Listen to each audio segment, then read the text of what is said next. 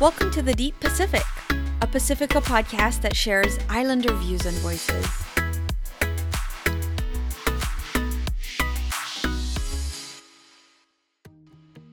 I'm Kalani Regis, your millennial indigenous nerd and host who wants to defund the police and the military complex. We are recording in the third week of July 2020. Black lives all around the world still matter. West Papuans still need to be free. Breonna Taylor's killers still need to be arrested. Queer people still need to be supported. And the US and colonizers still suck. And we are still working to cancel RIMPAC in four weeks. I hope you are staying safe in these times. I appreciate your attention, and I have read every single review and I shared them with my collective of islanders. I might share some of them uh, at the end of this episode, to be honest, but on to business. I would like to begin with the acknowledgement that I am recording on Guahan, Gi Islas Marianas, a territory occupied by the United States.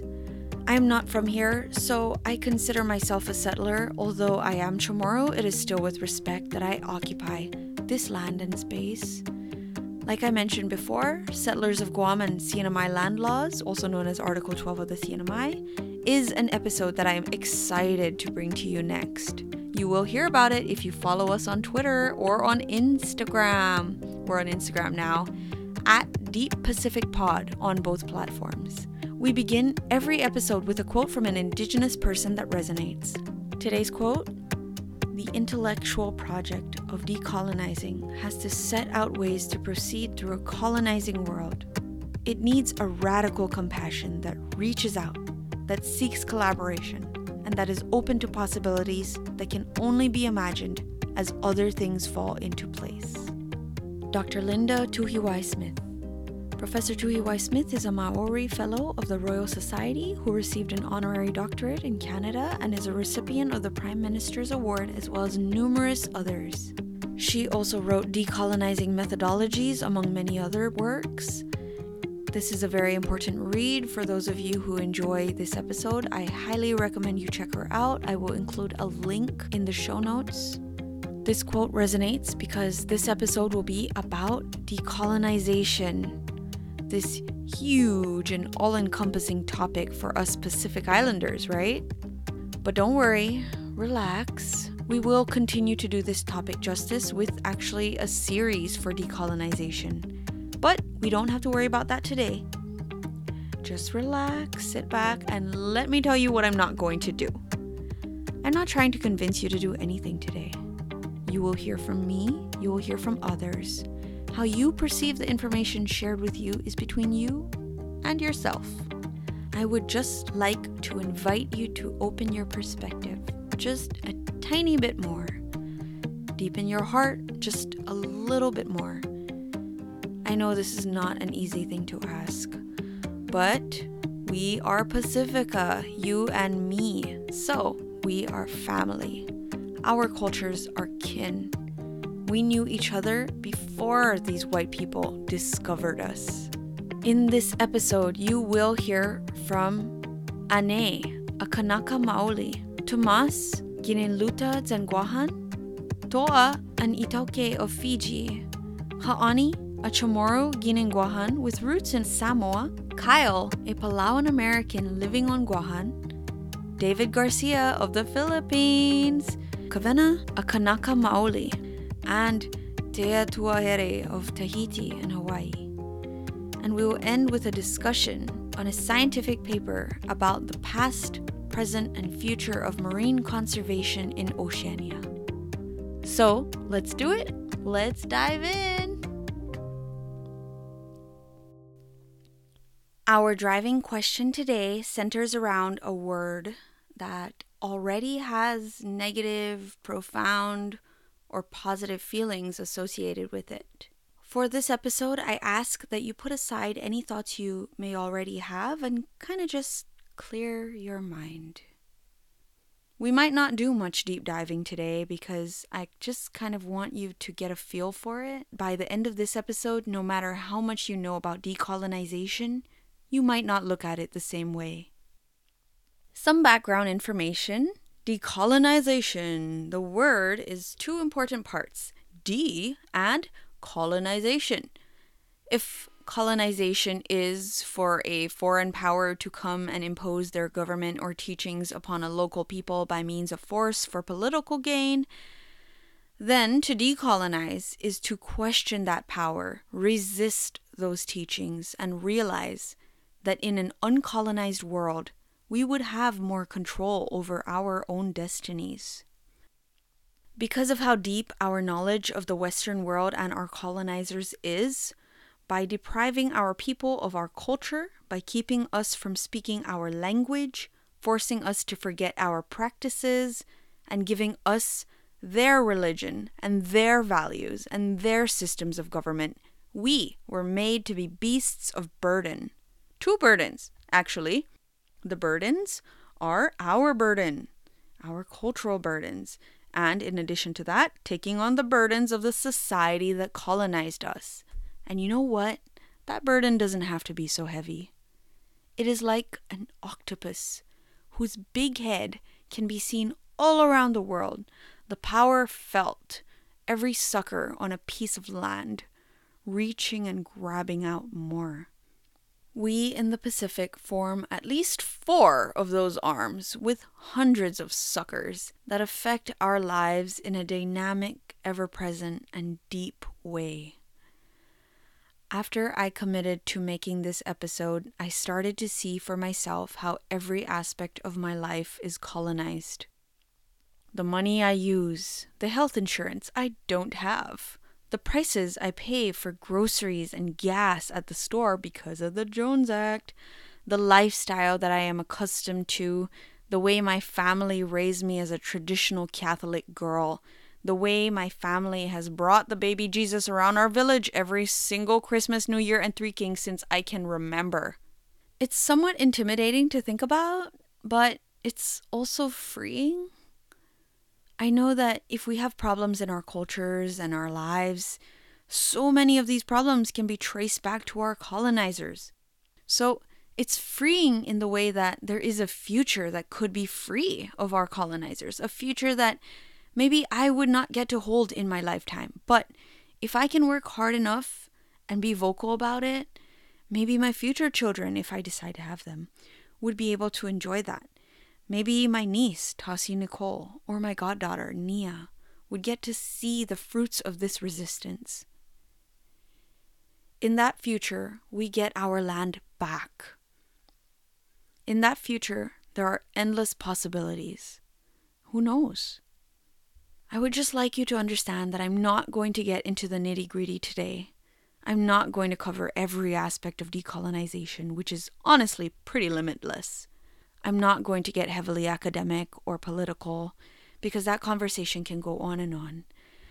I will let my Pacifica siblings and cousins give you their perspectives. You've just heard my perspective. And you know, today I actually saw an interesting tweet about the inclusion of Filipinos in Pacifica spaces. I found it very eye opening. Um, personally, I am not Filipino, so I cannot speak to the Philippine experience. I just know that it feels right to include their voices here in our space, and I welcome the inclusion of others around the Pacific who are going through similar movements as us. Whether by genetics, language, colonial designation, or history, they are a part of us. I will continue to include and value their voices here. And if you don't like it, feel free to start your own podcast. I can't wait to listen. When I think of decolonization, I think of the seeds taking root from the ashes of a forest fire. Not a wild inferno, but the calculated and controlled burn used to clear a place of what the arsonist considers undesirable. The empire tried to burn the culture, the language, the very aloha out of the people and the aina, and plant their own invasives in the space that they've cleared. Decolonization is the active rejection of that.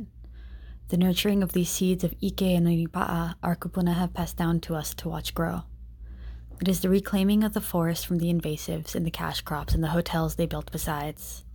In so many places across Oceania, our homes, the resting place of our ancestors' bones and the birthright of our keiki, are held hostage by a foreign empire's desire to consume and destroy.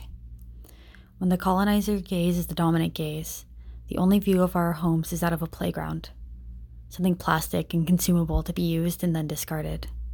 something that can only exist because of the benevolence of the empire who strangled and distorted it. Decolonization is not only the act of wresting our lands away, but destroying the concept of our homes as a playground, as an affect, as disposable. Decolonization is not an act of anger or of despair, but a celebration. A celebration of the strength of our people and the beauty of our cultures, the pono inherent within us, and the deep and intimate knowledge of the aina and how to take care of it. Decolonization is not one quick and clean act. It is something that has always been growing, something that continues to spread and will continue to slowly but surely take back our spaces, our lands, our minds, our hearts from the colonizer's grip. Every year, every day, every moment, we grow closer to the complete reclamation of our lands and the acknowledgement of our sovereignty. It is not a question of if, but when. We are the seeds that survived the fire, the seeds planted and tended to by our kupuna and our kumu and we are the caretakers who will do the same for the generations that come. And one day, soon, we will do so in a forest completely under our own control and free from the invasives that tried to destroy it. We will nurse our lands, our forests, our mountains, and our seas back to health. All right, that was Ane, a Kanaka Maoli's perspective.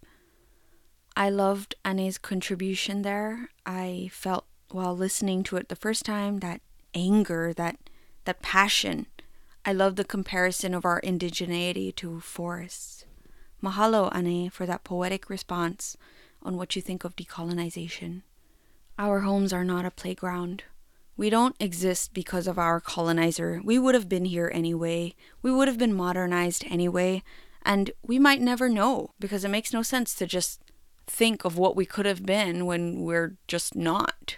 But like Ane said, Decolonization is a celebration of our perseverance as Indigenous peoples.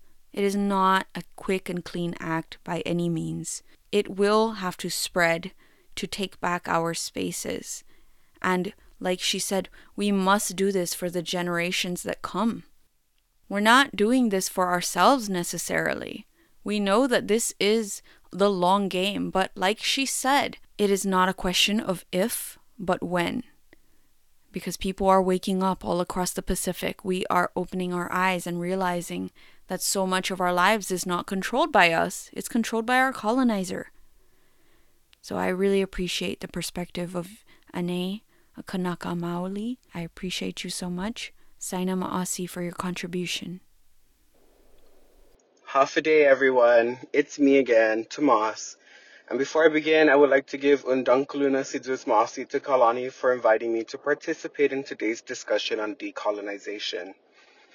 And when I hear this word, the first thing that comes to my mind is a future I envision in which all groups of people across the world can establish their own autonomy and confidently say that they govern themselves because to me, that is the ultimate goal of decolonization. And I feel like that should be the focus when we say the word decolonization. What is the end goal of it? However, I have to acknowledge the reality that although my idea of this word is positive and hopeful, I've also come to hear this word used in a negative and revolting context. So I began to fixate on the negative reactions to the word, and I realized that for the most part, that some people are just not as informed about the subject at hand and are mainly basing their opinions about the topic from hearsay or from the opinions of other people, like probably people they read online or like their family members, whatever the case may be.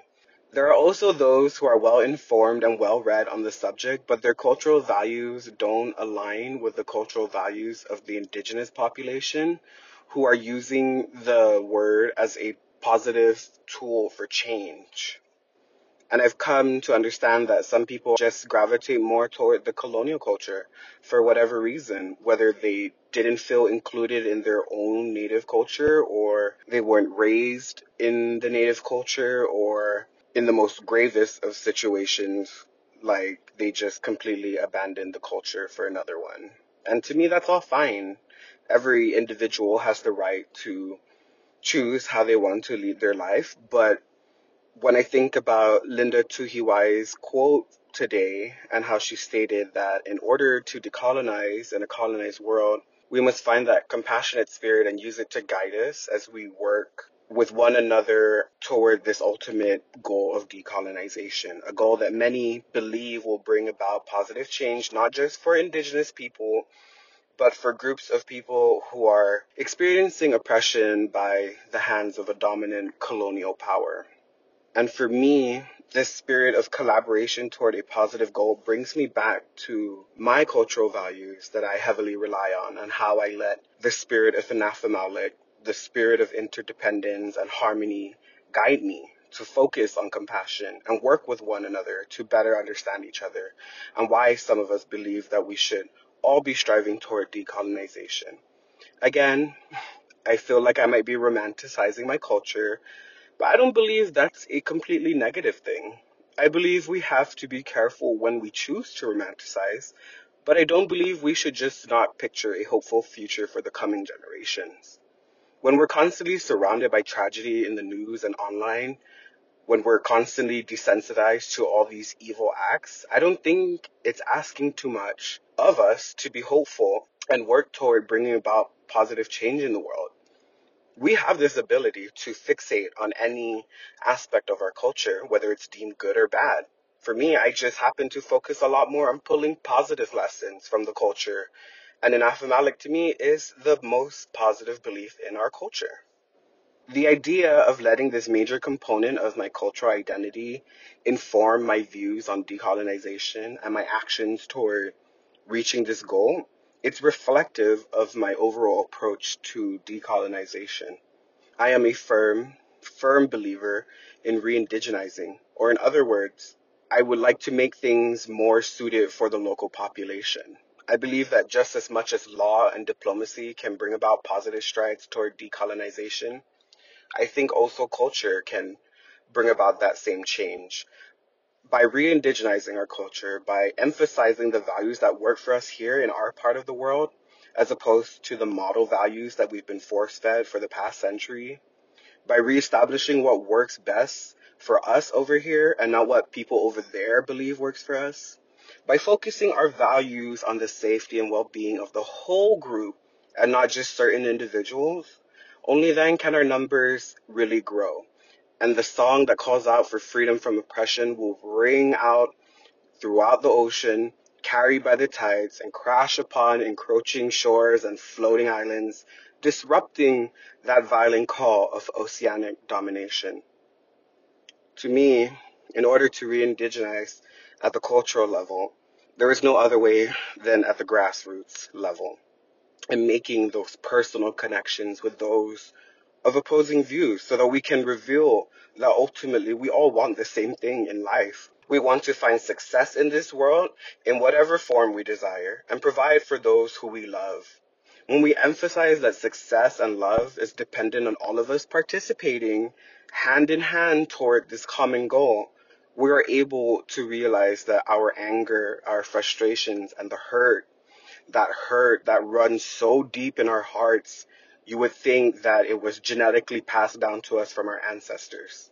We will realize those emotions are misdirected. We are not each other's foe. We are each other's ally. We already have a common foe, the one that continues to exercise unfair and unjust law and order.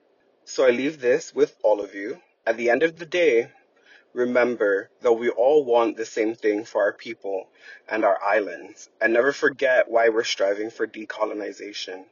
Never forget who put us in this situation. Never forget that we have a responsibility to the past generations who have laid the road behind us and the future generations who will walk the path we set before us. Again, Undankuluna Sidzus Maasi Kalani for the opportunity to let me share my piece and I hope that I was able to offer more healing than harm today. Biba Tata Pacifica. Oh, wow. I love Tomas's response here. They have blown me away with how open and warm and inviting their mindset is. I think if more people had a mindset similar to that of Tomas, then the world would be a better place. Sainam Asi, Tomas, for your important Gilita perspective for the fire you brought, for the loving hand you reached out to others. I felt it. I appreciate it.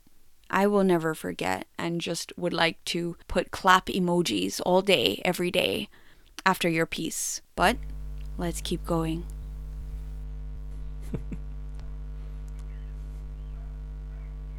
Can a bird of the air feel at home in a cage? Can a lion say the same? That is what I think of colonization. So if you were to ask me what is decolonization, I'd say taking the tree back to the forest, freeing the whale back to the sea, letting the bird fly free, and letting the lion roam true. The Fijian identity has been so influenced by colonization that we can't really tell which came first and which came later. Into our vocabulary have come some new words such as Kovana, which is just governor for short. Kovana usually means, in some places, the master of the ceremony. Not masters of ceremony, but the master, meaning that they can come and do as they please. Kovana also means the government, just a continuation of the colonial government that was set up in 1874. But even though the identity was adapted to the colonial administration, it still manages to survive. Albeit there are some controversial figures, I am proud of my culture for having adapted enough to see the last century through. It is in this that I believe that we must study our culture in order to better understand our history and also plan and map our future.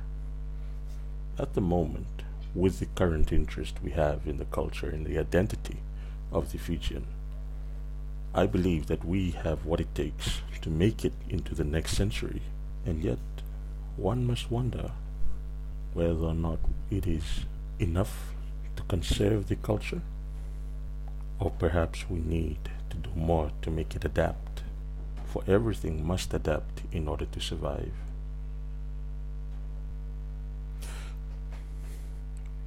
Decolonization is quite complex, especially in Fiji because although they weren't here for that long, the effect, the impact of their coming left quite an indelible mark on our history and our identity.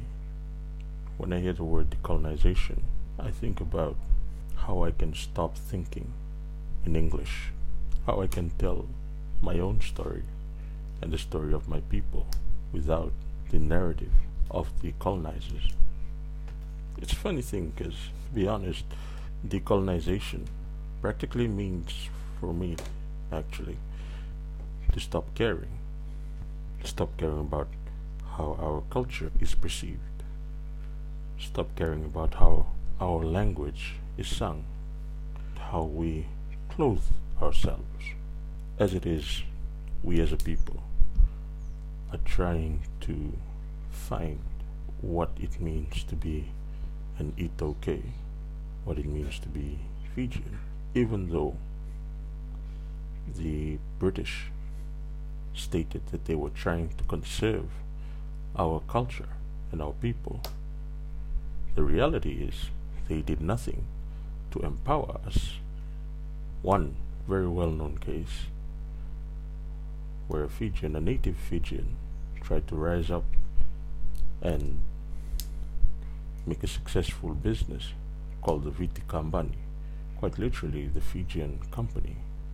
Unfortunately, his narrative did not fit in the colonizers' story. Such are the rumors. We are on the road towards uncovering an authentic Fijian identity. And right now, I'm proud to say that I am a coordinator, just one coordinator of these efforts. That hopefully I can inspire others to move towards helping and ensuring that our identity comes out of this century intact. If we can fan the current embers, that is, the leftover embers from yesterday, we've raked over the coals and we can still see it glowing. We have added the kindling. We have placed wood on top. All we need to do is fan it. And I believe that the next century will see our culture revitalized. Revitalized enough for us to continue the conversation of adaptation. As long as its people live, a culture cannot die, they say. But I think as long as someone practices it, a culture will survive. Vinaka.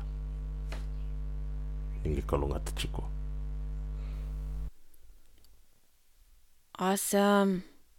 Our Fijian iTaukei poetic brother has contributed his important perspective today, which I value so much. Sainama Asi, and thank you so much, Toa. I thought it would be very important to get the perspective of an iTaukei today because, like I mentioned in episode one on identity and episode two on language, Toa comes from a place that was colonized differently. The original colonizers of Fiji, the British, actually made it so that the iTaukei people would not be downtrodden in their own homes. They supposedly put into place systems of power that allowed them to continue to live in a place where their language was preserved. And by doing that, their culture is preserved. But like Toa pointed out, that did not necessarily empower the indigenous Fijian people. It just kept them in the same place in a way. And yet, the colonizers also, in addition, imposed their own language, imposed their own structures upon Fiji. So that although they didn't have a direct, strong, aggressive hold on the people they colonized, they still had a hold. Like Toa says, English is a language that they must learn, whereas iTaukei, the language of the land, is just an extracurricular. It's an option. It's not required. Just like in my home islands of the CNMI, where I did not have Chamorro classes after middle school. And any of those classes, they're not required. By depriving us of this as a mandatory thing, then it also keeps the settlers in that place in a position where they don't need to learn the culture. And that is something I would love to explore in a future episode. Like Toa says, he is one of the organizers of groups that are enthusiastic about revitalizing awareness of the iTaukei culture. One of them is actually a roundtable discussion. You can find them on YouTube called Twilight of Oceania. Another one is called the Oblong Table of Fiji. And the other one is called the Fijian Roundtable. Check them out. I will include links in the show notes to all those three. If you are interested in iTaukei culture or you are a Fijian, please give them a listen or a watch. Thank you again, Toa. Hafa adai and Talofa, Guahusi Ha'ani Lucia follow Nicholas. Tomorrow Zan Samoan Irasahu. Poksaidzo Giza Guahan, Lo Umaskwela Giza University of California, San Diego, Puri Kaleo. Parabayuhana Giza Hawaii Puri PhD program Tiatmem. Hello, my name is Hani. I am an indigenous Chamorro and Samoan woman. I was born and raised in Guahan, but I went to the University of California, San Diego for my undergraduate studies. I graduated with degrees in general biology and ethnic studies there. I will soon be moving to Hawaii to start my Indigenous Politics PhD program. So, the big question What does decolonization mean to me? For some people, this word is scary, radical, or even evokes fear. For others, it is a dream they wish for their children and for future generations to come. In order to explain what decolonization means to me, I must first answer what colonization means to me.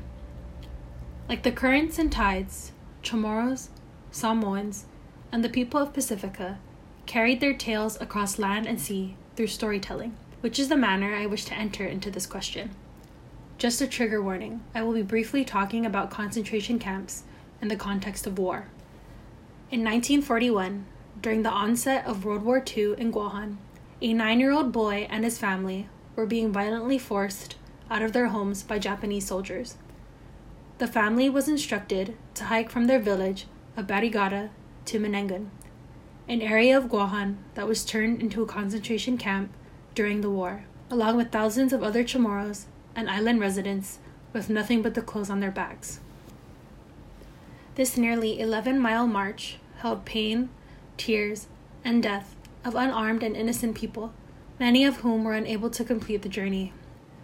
Although American forces returned to the island three years later and, quote, liberated, end quote, the Chamorros from Japanese occupation in Manenggon, the trauma of this child, his family, and the thousands of other people there would never be erased, making its way into this podcast nearly 76 years later. The young boy in this story was my grandpa, Jose Taitano Nicholas.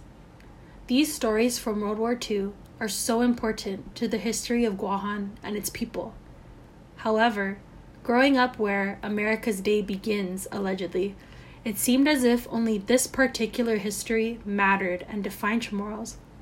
For example, I would take field trips to the parks and monuments throughout the island that commemorated the war, and I would casually take photos standing beside old tanks and other stranded military ordnances. I remember taking advanced placement US history in high school and only once hearing about Guahan. And of course, it was mentioned briefly as a spoil of war or a strategic maritime location. In college, I couldn't find any mention of Chamorros in our library database without plugging in words like militarism or colonialism beside it. I soon realized that the colonial relationship between Guahan and the United States solidifies and perpetuates these histories of sadness and despair rather than those of strength, courage, and perseverance. My grandpa did not just march to Manenggon. He served honorably in the military for many years. He met my grandma and together put their four children through college. He made a name for himself in the local banking scene and he built a big house on our family land in Ipan. My name, Ha'ani, is the Chamorro word for day. My grandpa used to tease me and call me Poengi, which is the Chamorro word for night. This is the type of Chamorro history that exists.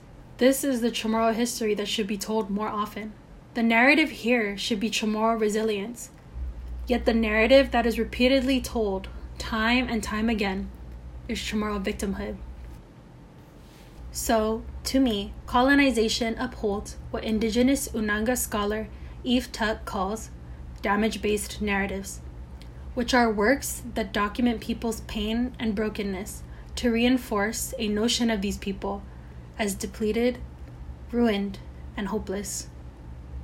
Damage based narratives constrain the Chamorro people to tropes of despair and sadness Colonization has and continues to retell and repeat our indigenous histories from the angle of subjugated peoples rather than sovereign peoples, to the point where some Chamorros today cannot even imagine governing themselves without the help of the United States. Colonization has historically framed Chamorros as objects of oppression to the extent where some Chamorros today just accept and believe it. Colonization silences us to the point of internalization where we begin to think that maybe we don't have a voice, or maybe we have no say in matters that affect us. As the late Chamorro Senator Vicente Ben Pangelinan said, We once mastered the navigation of the seas. Surely we can determine our political future. So then, if colonization is the destruction of the possibility and futurity of Chamorro autonomy, then decolonization is in fact its reclamation.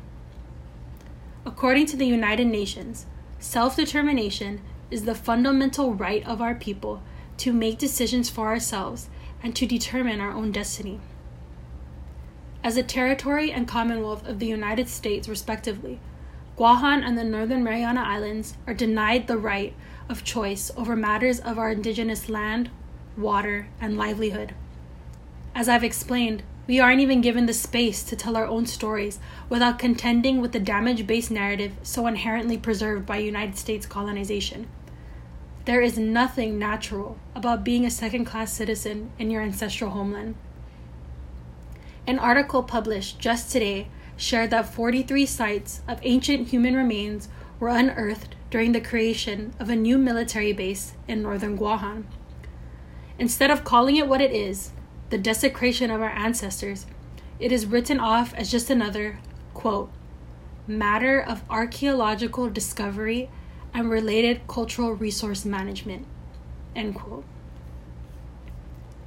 In its most basic form, decolonization is simply reasserting indigenous Chamorros as rightful, self determining authors of our own narratives. Decolonization is not radical, it is simply what is right. When I dream of a decolonized Guahan, it brings tears to my eyes.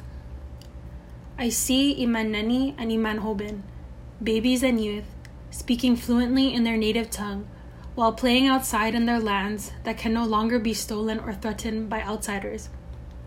I see our children becoming self sufficient business owners or community leaders instead of being actively recruited and preyed upon by the United States military.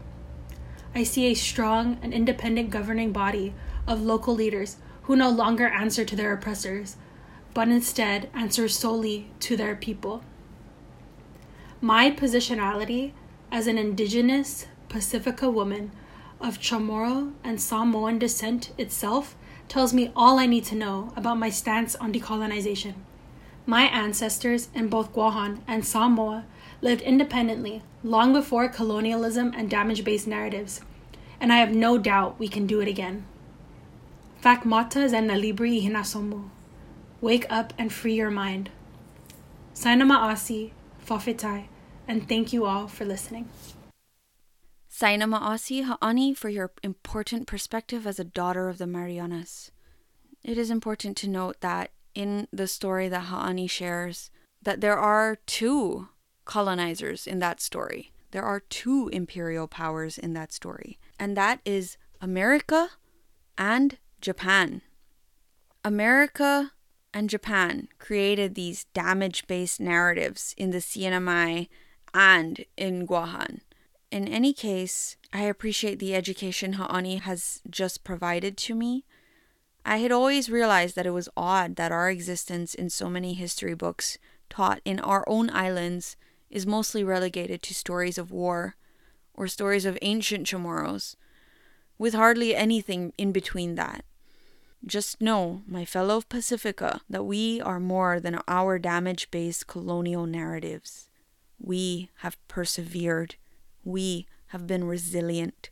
Our cultures are still around today, and we will make sure that they stay that way. Saina Ma'asi Ha'ani. I would like to invite you at this time to take a break before you hear our next first time contributor, Kyle, a good friend of mine actually, who told me he was having trouble recording and asked me if it was okay. And I listened and I thought I could do some hocus pocus, some of my ancient ancestors to help me with this audio kind of stuff. But I simply do not know how to fix audio. So I apologize to you, my dear listener, and to Kyle. I hope you give him your attention and just know that anything wrong with his audio is my fault. So please bear with me. His words as a former Marine Corps service member and a settler on Guahan still ring true.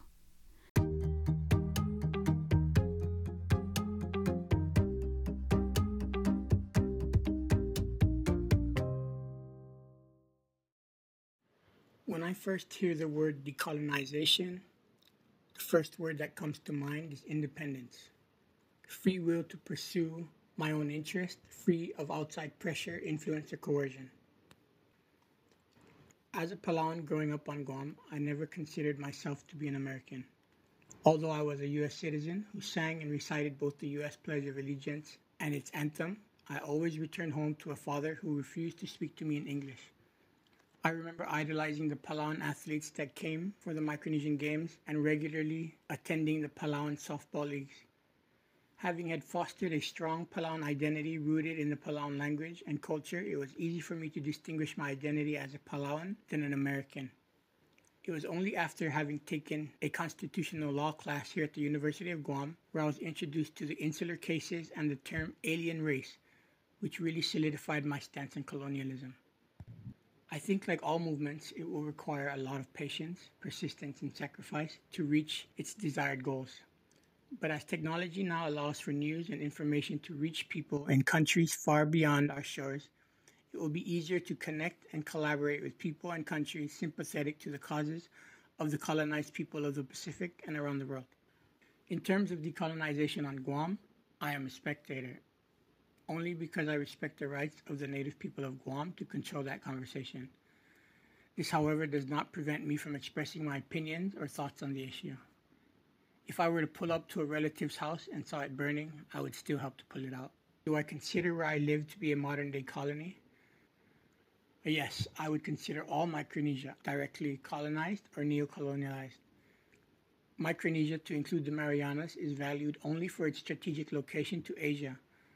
I envision a decolonized future where these islands are no longer viewed as instruments of war, but rather instruments of peace and cooperation, rather than borders that divide east from west, but a bridge of peace and a true melting pot of diversity and cultures while respecting the existence of the island natives. Sainama Kyle for that respectful insight into your thoughts on decolonization. Kyle says decolonization is independence, free will, no outside pressure or coercion. That's really all it is. It's our own people governing ourselves. Kyle said he never considered himself to be an American because he grew up in the culture by sports and returning home often. And, you know, he had no trouble distinguishing between his Palauan identity and his American identity. However, when he went to college and he read about the insular cases, he says that those solidified his stance on colonialism and on decolonization. So, the insular cases are a bunch of cases that basically spell out what rights we as secondary citizens or as citizens of the territories, because we fall outside of the United States, we are not fully guaranteed the same rights and representation as citizens in the United States. And many diaspora don't know that actually. Many people in the United States don't realize we don't have the right to vote here in the islands. We don't have even a representative in Congress that votes. Our representatives literally do not vote. I don't know if you realize that, but it's just, it's crazy. So, do we want the rights to vote, right? That's another question that I think every place needs to decide on their own. I personally don't want the rights to vote because it means that we are closer to the United States. And I want to kind of keep six feet of distance between us and the US right now. I think it's really important. I'm just saying. Saina Ma'asi Kyle for your important perspective as a Palauan American and former Marine Corps service member to this discussion today. I think it's very important to get perspectives like this because just because. Kamusta and Kia ora. This is Mapmaker David. I'm a Filipino living in New Zealand, and I would like to share a few reflections about decolonization and my experience as a person who was born and raised in the Pacific. When decolonizing, I think we should be aware of the basic elements with which colonizing projects and colonization as a process proceed. I have five letters for you C O V I D. It's a very helpful way to, to remember these processes. C for centering, O for othering, V for violence, I for innocence, and D for dispossession. Let me explain. When colonizers do colonizing, they usually start with making themselves at the center, putting themselves at the center of the project, of the conversation, making sure that their values are the ones that are used as the standards with which everyone else is measured against. Uh, you can see this in development projects. You can see this in how military bases are built on islands. You can see this in how aid projects are designed and implemented, even by UN agencies. You can see this in how the maps are made. C for centering. And then when the colonizer centers themselves, they try to construct an other, someone who is not them. And the colonizer continuously compares themselves with that other, with that stranger, with that non Western person, and defines themselves further as the center, as the top, as the supreme, as the morally upright group. So, first is centering, next is othering. You can notice this trend even in the old maps during the Imperial Age when European cartographers were mapping the world the places that they deemed as not Europe uh, were full of monsters in their maps. And that's an early form of othering. Next, and this is also as a simultaneous exercise as centering and othering happens, is violence. Some of this is very outright, like an actual occupation and invasion, and some of the violent projects even happen through universities and through education and through religion by erasing indigenous knowledges, etc., etc. As centering and othering and violence happens, there's a lot of suffering produced in that painful process. And even the colonizers feel a lot of guilt as they traumatize the indigenous peoples. So there's a constant urge and effort for uh, colonizers and their, their sympathizers to maintain their innocence and legitimacy.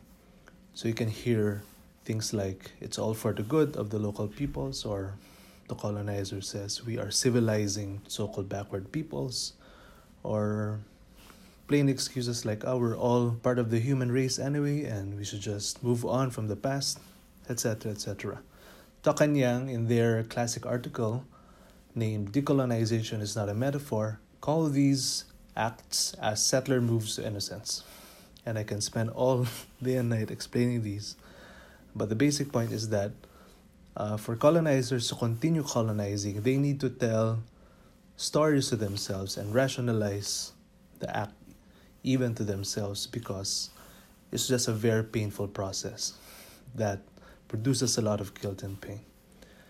So, as the centering happens, as the othering happens, and as the violence happens, and as the colonizers continue to assert their innocence, a lot of dispossession happens alongside that. And this is, for me, how a colonizing project works even today in 2020. Whether in an outright construction of military bases and testing of weapons, or in very subtle cultural projects that prioritize and sanitize uh, Western interests. So please remember that COVID, centering, othering, violence, innocence, and dispossession. And I think for us, the peoples of the Pacific who are trying to to decolonize our spaces and decolonize our minds and decolonize our relationships, we need to avoid reproducing these patterns even amongst ourselves and come up with alternatives and countermeasures. Today, I'd like to share more thoughts about decolonization and the Pacific from the perspective of a Filipino. I've been thinking about this question a lot. Is the Philippines really colonized? And is the Philippines really decolonized? These are two important questions as we navigate and decide what to do with decolonizing our lives and our islands and our seas. For a background, the Philippines was under the Spanish Empire for several hundred years, and then during those years, there were multiple revolutions that culminated in a big one at the end of 1800s.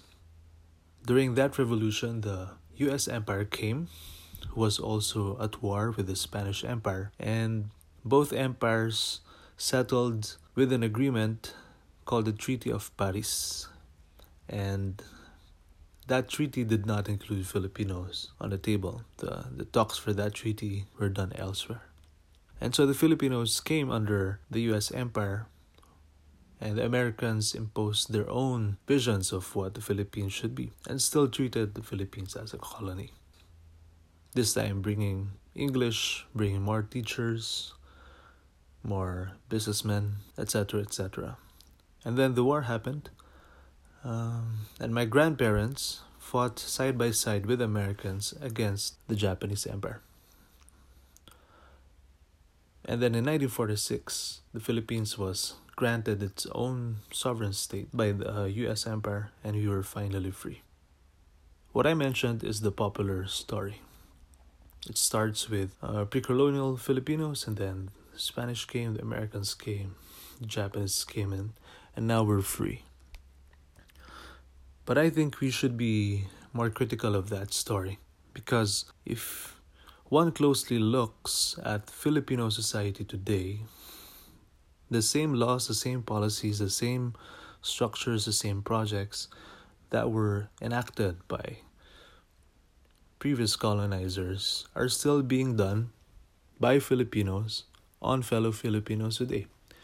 Let's say displacement of indigenous peoples from their lands, or the extraction of natural resources without fair sharing, or the Philippine government's push to export more labor to the world, whether in terms of healthcare, the nurses, or the personnel in cargo ships, and now even with the digital the Philippine government is now trying to train more young Filipinos to be part of the digital economy, and they call it the digital transformation. But the pipeline, the so called pipeline, produces very low wage work, which is very precarious and very dependent on the imperial centers. Let's think about that. Is the Philippines really decolonized? And what should we do in order to reform these structures and transform them? because the structures that the colonizers and empires built in the Philippine Sea of Islands were designed to extract as much labor, land, and life and knowledge as possible. And it seems like it's the same system today. It's just that the control is not direct anymore. On the other hand, you must also be conscious of the existence of military projects in the Philippines uh, together with the U.S. empire, for example, the the joint defense exercises or actual military installations. I really want this conversation to happen between me and my fellow Filipinos, and for this lesson about the Philippines to be heard by our fellow Pacific peoples. Because having your own state is not enough. It is very important that we critique those networks that the empires built and build our own and build them in such a way that will regenerate life and reclaim our identity and help us rejuvenate our energy as a people. That's all for me today, and thank you very much for listening. Awesome, awesome narrative there given by mapmaker David of the Philippines. If you remember his contribution on the first episode on identity, today's contribution was just as educational, and I love it. Especially the use of COVID. That acronym, one, is pretty sticky. I will remember it for sure. And two, it's a great way for you to remember how to decolonize yourself. If you can remember COVID, then you can remember decolonization. And I think tools like that are very important because, for example, people like me, I'm still trying to learn how to decolonize my mind and my life and all the systems that I take part in. And I would really not want to take part in, whether willingly or unwillingly, a system that is a colonial system. So, Saina Ma'asi David for your important perspective as a Filipino mapmaker in Aotearoa. David's point about recreating the colonial structures is a very important point to keep in mind because taking colonizer ways and using those ways on your own people, even if you are indigenous, is horrible. It's horrible. It's how colonizers are able to continue their work, even if it isn't a white face behind it. It hurts more when it's actually somebody that looks like you and is from the same place as you reenacting these colonial institutions and upholding these colonial values. It's incredibly hurtful and painful. And honestly, being born into this world indigenous is being born at a disadvantage. Because if you refuse or reject colonial structures and values, then that means you're rejecting capitalism. That means that you are not willing to, you know, throw out values like family over money, over the pursuit of money and success and prestige. And it means that you see your connection to the land differently than other people. It means that you can see a piece of land and you don't think, oh, let me just develop this land and build this stuff and sell it the highest bidder. It means that you can look at a piece of land and you can see your future. You can see your family being raised on it. You can see food. You can see a house. You can see a living and a community. And that's different than how a colonized mind would look at a piece of land. It's really important that now we start to kind of critically evaluate what values we hold and kind of unravel and disentangle these values from what we should hold, from our indigenous values, from our Pacifica values. Saina Ma'asi David, salamat, and thank you so much again for that lesson. Aloha mai kakou. This is Kavena Kapuhua speaking about decolonization for the Deep Pacific podcast.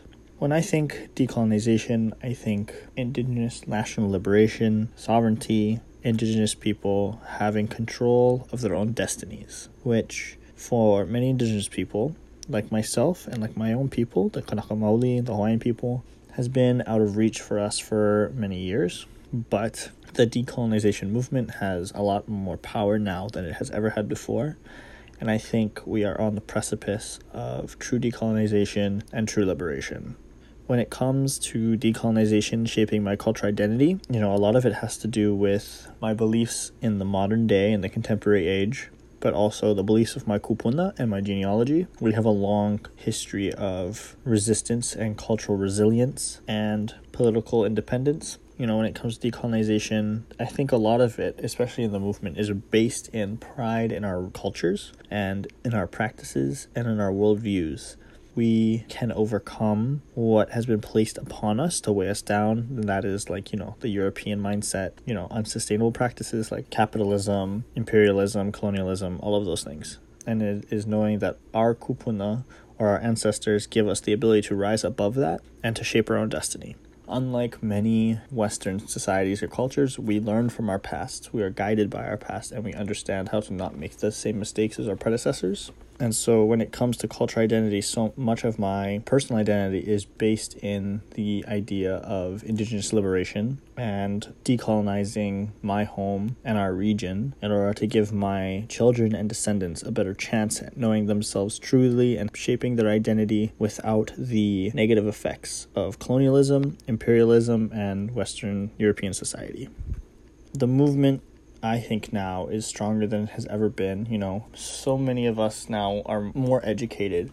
A lot of our predecessors who built this movement, they were the pioneers of our ways of thinking that are commonplace now there are so many of us, especially among the younger generations, who think about decolonization and think about national liberation and cultural ways and cultural mindsets without having to decolonize themselves first. They grow up like that because their parents or grandparents helped pioneer those ways of thinking, and then those were passed down to the today's generation, the kids and the youth and the young adults. And so many have not had to grapple with a lot of the problems. They're raised in indigenous spaces, and because of that, they are empowered to grow those spaces until they encompass their entire island or country. The movement is moving forward as quickly as it can. There, of course, there are always bumps along the way, but I think quickly we are moving to a point where we will decolonize our entire region. And I think one of the main goals of decolonization is us regaining the ability to chart our own paths into the future, to you know, to navigate the oceans of the future ourselves for many years, especially for the Hawaiians, we have not had political control of our home for 127 years. And so, for 127 years, we've lacked the ability to chart a path forward to decide what is going to happen in our homeland. And through decolonization, we can change that. I think that primarily needs to be the focus of it is a futuristic mindset, knowing that decolonization will allow us to teach our children what they need to know to survive uh, and how to practice their culture and to know themselves, both physically and spiritually, in their culture, how to have a good relationship with their homeland in order to take care of it for future generations. And from there, I think they will be well prepared to chart their own path forward if we can dismantle colonialism for them to give them the best chance possible. I position myself in the decolonization movement as, you know, just another Hawaiian, just another activist doing what he can to build a better future for my community, for my culture, for my people. And, you know, I've dedicated my life to this. I'm an activist before anything else other than being Hawaiian. And so that's that's my purpose in life. That's my goal. As a Hawaiian, I'm still learning every day, you know, learning my language, learning my history, learning new ways of thinking, learning new cultural practices. And I think every bit of that that everyone gets is a step toward decolonization because in order to learn a cultural practice or a cultural tradition, you need to unlearn some colonized mindset that tells you that indigenous things are wrong or heretical or perverted or just uh, not important anymore. You know, that's something that we're always forced upon us by European society or, you know, by Christian mindsets, even.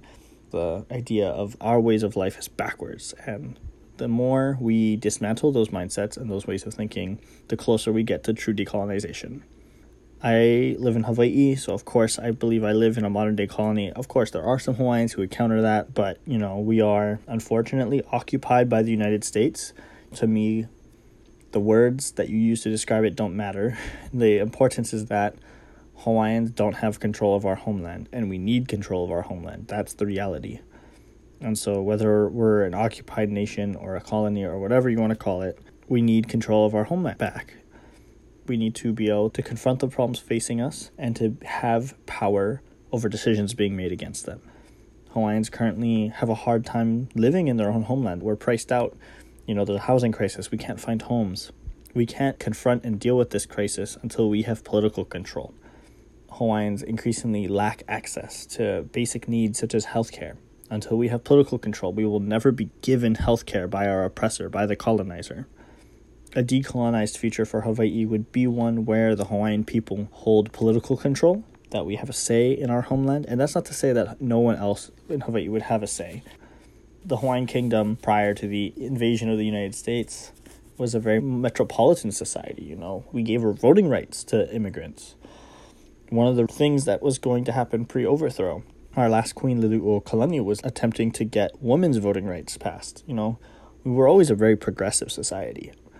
A decolonized future for Hawaii is an accepting one, it's an inclusive one, it's an intersectional one, but it is one rooted in Hawaiian tradition and Hawaiian culture and Hawaiian history, moving bravely into the future, continuing to decolonize and confront colonialism wherever it rears its ugly head and in my mind, at least, a decolonized Hawaii is one that continues to fight for decolonization of our Pacific cousins, for the Pacific Rim, for the Pacific region in general, and for all oppressed people around the world.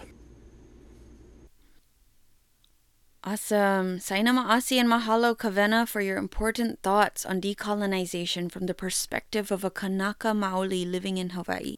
Like Kawena said, Kanaka Maoli and Pacifica people in general have had a long history of resistance, of cultural resilience, and political independence. We can overcome what has been placed upon us to weigh us down. We learn from and are guided by our past. And when it comes to cultural identity, Kawena's identity is based on the idea of indigenous liberation for the future generations.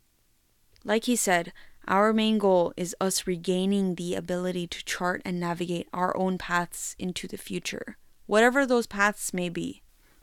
But another important point to keep in mind is the strategy that our colonizers are employing to keep our indigeneity and our indigenous inhabitants downtrodden. Our colonizers keep us disadvantaged, sometimes in our own homelands, sometimes elsewhere. They keep us uneducated. They keep us fighting amongst ourselves and with others. They keep us busy in our lives trying to pay rent. So we don't have time to protest. We don't have awareness or understanding of why our lives are this way. And that is a sure way to keep the colonizers in power. And in 2020, we don't want any of that. We want our land back. We want our people back in power. We want to remember. We don't want to live with our eyes closed anymore. I reject the notion that the true power in this world comes from a rich, old white man. I reject that notion wholeheartedly. Also, if you haven't heard, RIMPAC is happening in four weeks. Kawena is one of the co organizers for the Cancel RIMPAC Coalition. So I highly recommend that you check out the bonus episode on RIMPAC if you are so inclined. Please check out our show notes for links to all of that. Saina Ma'asi Kawena for your contribution. Iaorana, bonjour, hello. My name is Tia Tuahiri, and I will continue the conversation about decolonization. Decolonization requires purposeful effort rooted in rekindling our pilina to the Aina. I was listening to the incredible Mana Wahine Jamaica Osorio speak on another podcast, Native Stories, where she describes this restoration of our relationship to the land. Rekindling our pilina to the Aina comes with repairing our internalized pain, which in turn heals our relationships with each other.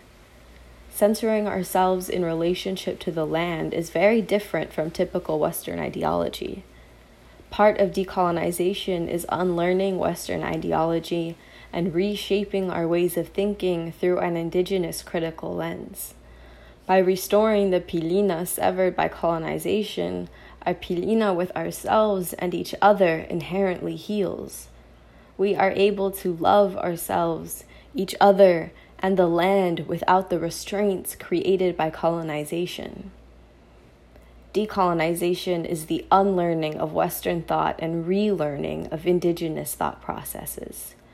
Decolonization is a multifaceted, densely layered, incredibly vital part of what we must do to not only become better people, but to also save the planet.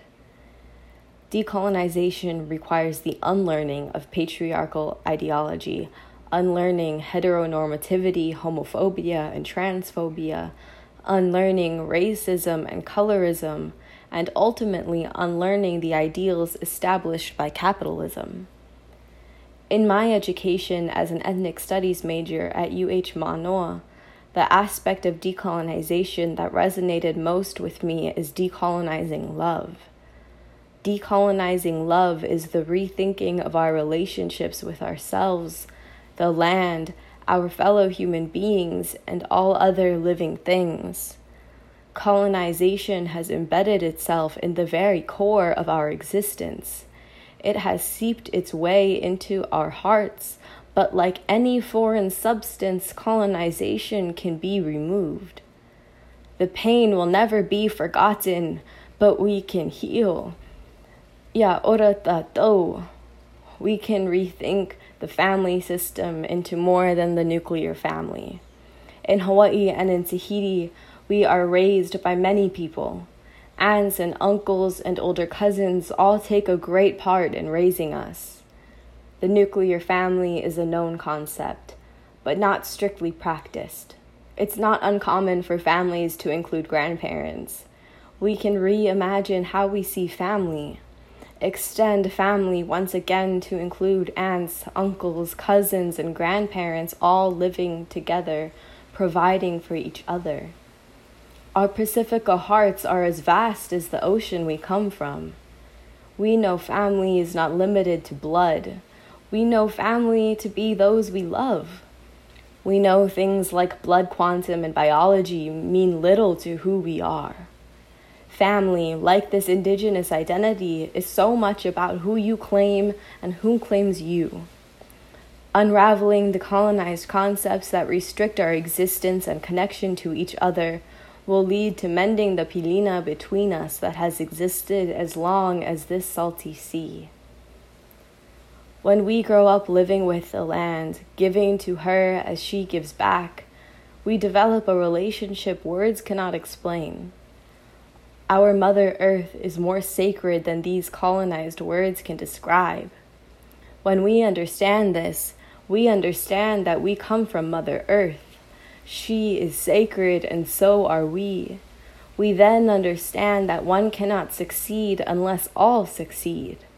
We understand that we must live with and love the earth, care for her as the sacred mother she is, tend to her.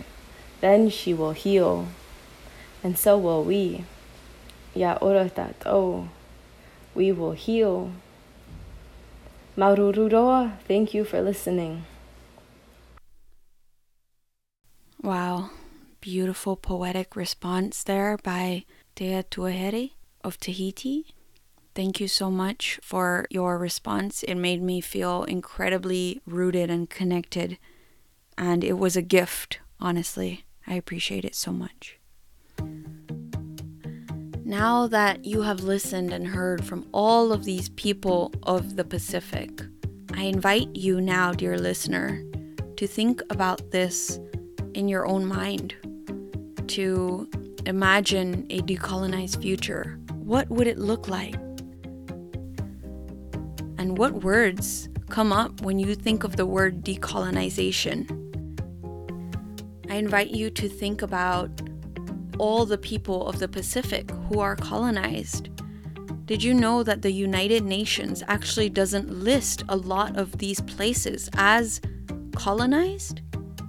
And that in itself is something that can be explored in a future topic, but for now, just know that under these colonial structures, under colonial rule, and if white people, white old men, have the power still, or settlers have the power still, if the indigenous people of the Pacific do not have the power in their own homelands, then they are a colony and they are colonized.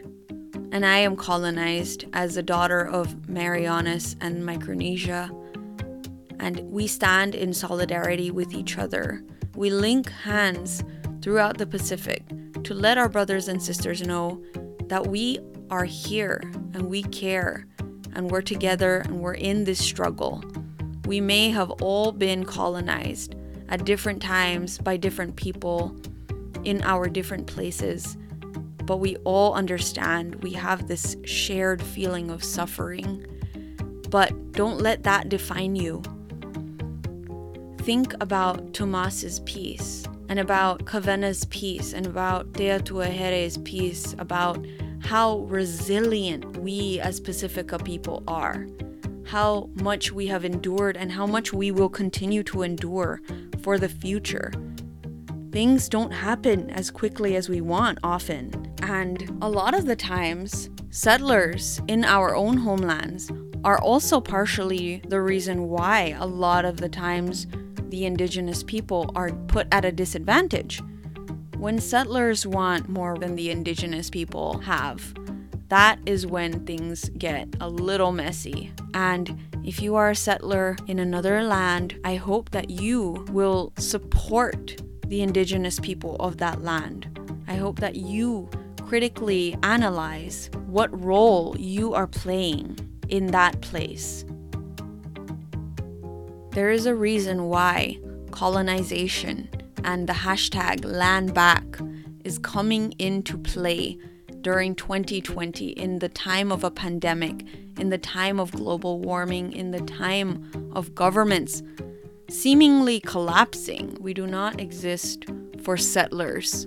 We exist for ourselves, and we were here, and we have been here, and we will continue to endure.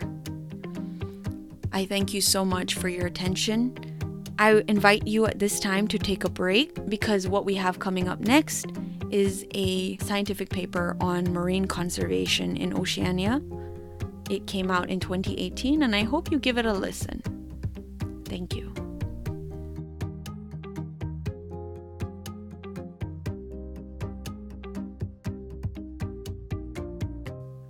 So, now that we have accomplished listening to things about decolonization, how about we dive into this scientific paper So the paper is entitled Marine Conservation in Oceania Past, Present, and Future. This paper was published in 2018 in the Marine Pollution Journal.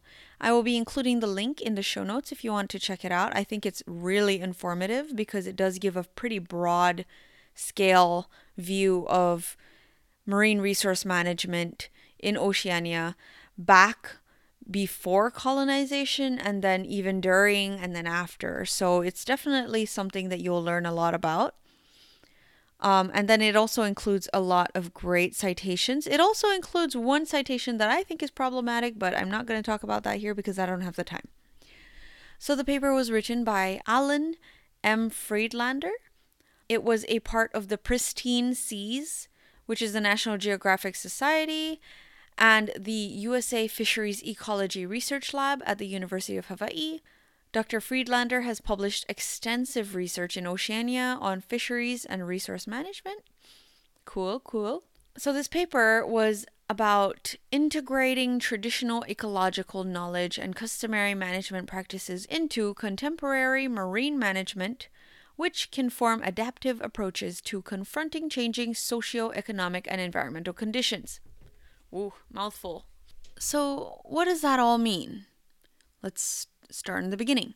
Integrating traditional ecological management and customary management practices basically says that they want to take what indigenous people like me and you know, or what our cultures have passed down to us in terms of indigenous marine resource management. So they want to take that and they want to integrate that knowledge into contemporary marine management, which is how our marine resources, such as pelagic and reef fisheries and deep bottom fisheries and other resources like watersheds, beaches, etc., they want to use our traditional knowledge and customs to help manage that in the modern day. So, this is actually something I'm very interested in as a career, although specifically I would like to study coral reef management and the microbiology of it. Um, but my work experience so far has been pretty heavy on fisheries, so this is actually a topic I know a little more about.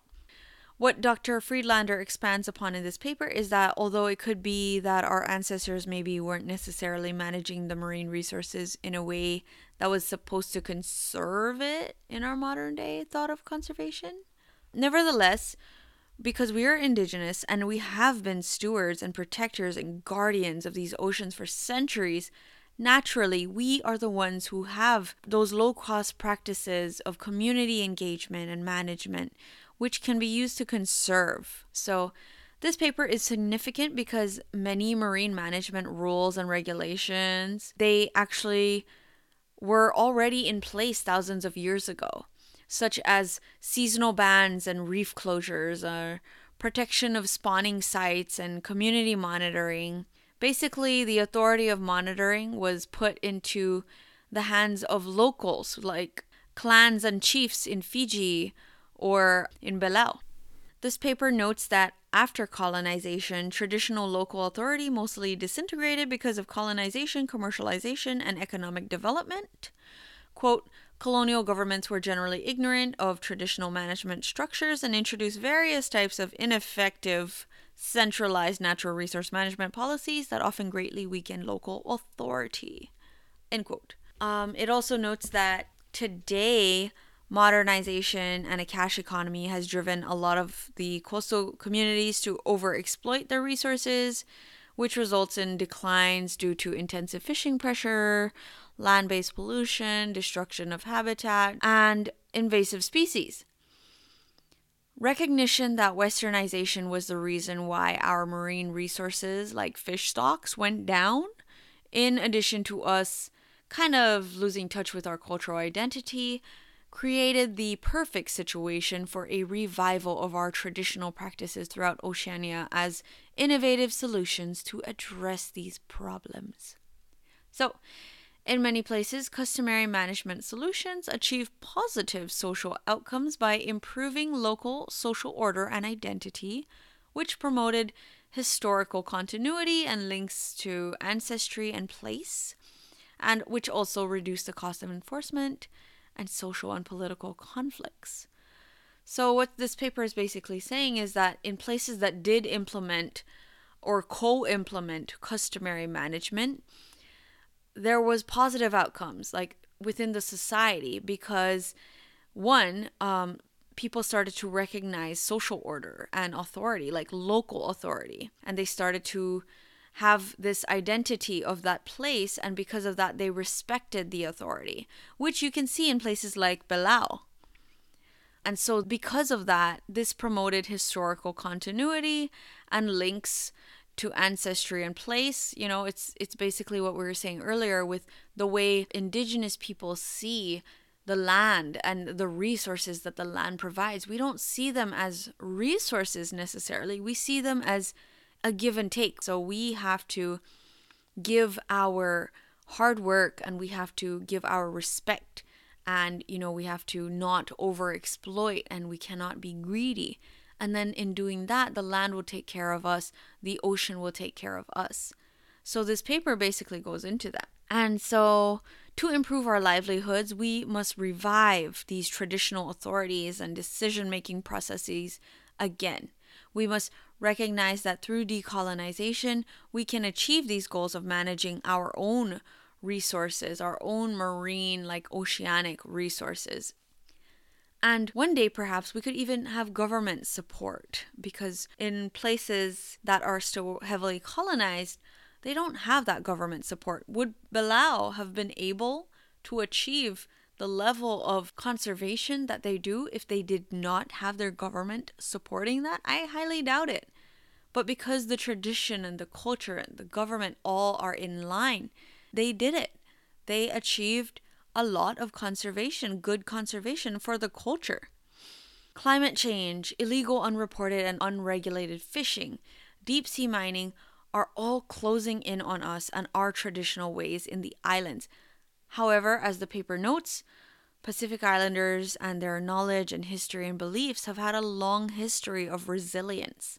So, by taking these approaches to management that emphasize the connectivity of our islands and marine resources that don't favor one country getting more over another, and that keep in mind that the ocean is something to be respected and nurtured in order for it to provide.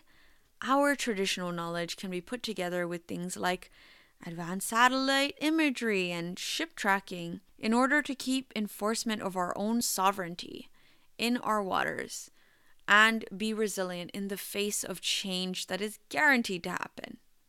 You know, no more greed, no more military bombing Paga, no more military doing these exercises in places that are supposed to be conserved. Let me just read to you the very last sentence of the paper. The people of Oceania are at the front line of climate change, and while these changes will fundamentally change the world of the future in ways we cannot fully predict, the resilience shown by the people of Oceania in the past gives us some hope. That's the hope. Thank you again for listening to this wonderful episode on decolonization. Please leave us reviews on Apple Podcasts. I love, love, love reading them. I think it is really a morale booster, especially for the collective of islanders that I have every time I get a review, I love to share it with the group and read it. And um, let me just read to you some of my favorites. Okay, so this was a, a different one because this person is actually a settler. So, five star review Insightful and Important is the title. This is a very insightful, important podcast that provides me with a wider perspective of different Pacifica voices. I am a multiracial settler in Hawaii with family that came here four or five generations ago from Japan and Puerto Rico to work on plantations. I really appreciate the podcast because it recenters my focus on Indigenous voices and has been very educational on current issues. Thank you so much for reviewing us. I really appreciate that. Um, I love that you are a settler and you have roots in Japan and Puerto Rico and have come to call Hawaii your home. I hope that you have listened to the episode on RIMPAC because that one is really important. But um, thank you so much for your review. I appreciate that. Okay, so here's another review.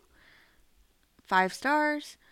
Been longing for something like this, all caps, forever. As a young Pacifica, Maohi Tahitian woman, I struggle to relate to content because it often fails to represent me, people like me, and my communities. But finally, I have found a space that feels like it was made for me and that in and of itself is so comforting. Even in light of America's civil rights movement, where Black, Indigenous, people of color are getting more spotlight than ever, I feel like Pacifica people and the diaspora are still being ignored. So, thank you, Mauru, for making this podcast and shining needed light on our peoples. Oh, that was one of my favorite reviews, honestly. I love that that person said that. I am so appreciative and I love that you felt like we were giving you a space because that is the goal. Another one. This one is also a five star review closing gaps between our many different cultures. Didn't know what to expect when starting the first episode, and by the end, to my surprise, I've not only learned more about the differences of our cultures, but more importantly, how we are all related. We as Pacific Islanders are geographically spread apart, but Kalani has done an excellent job closing gaps on our differences and has created a sense of pride, not only for our native islands from where we are from, but pride for us as a whole. Once COVID settles down, I'd love to have live interactions with the host and guests of the episode. Great work, Kalani. Oh, thank you so much. I appreciate you so much. I literally have tears coming to my eyes. Um, it's reviews like that, honestly, that really keep this podcast going. Like, I, even the messages that we receive on all of our platforms, on Twitter, on Instagram, really, really like helps cement the motivation that I have to keep doing this. And, you know, we don't get paid for doing this. None of the people in who contribute their perspectives get paid to do this. They really just do it because one they believe in this mission for having this safe space and two they just want to be represented. They just want to have that space like like that second review said right now is the time for, you know, BIPOC and yet we still don't we still are not often invited to discussions because we are often unseen. So, of course, I am so happy to be doing something like this. There are many more that I want to cover. There's so many more I want to cover. And once we get past these huge topics like decolonization, I would love to have fun with this. And so I wanted to also announce that our next episode is going to be on something that speaks to a lot of people during quarantine, but also that is a lighter topic, and that is artivism. So, art as activism. I wanted that to be our next episode because I felt like we need a little breather. You know, we've, we've been covering such deep and, and heavy topics that I don't want us to forget the reason why we're doing this is just to put a spotlight on our cultures uh, whether it be a good spotlight, you know, or a bad one. Uh, that's up to you to decide in your mind. But just to put a spotlight. And so, artivism, I cannot wait for that episode. It's going to be uh, incoming. We have a lot of other ideas in motion that we're trying to implement. And I once again thank you so much for listening. Saina Ma'asi for your attention. This is the end of the episode.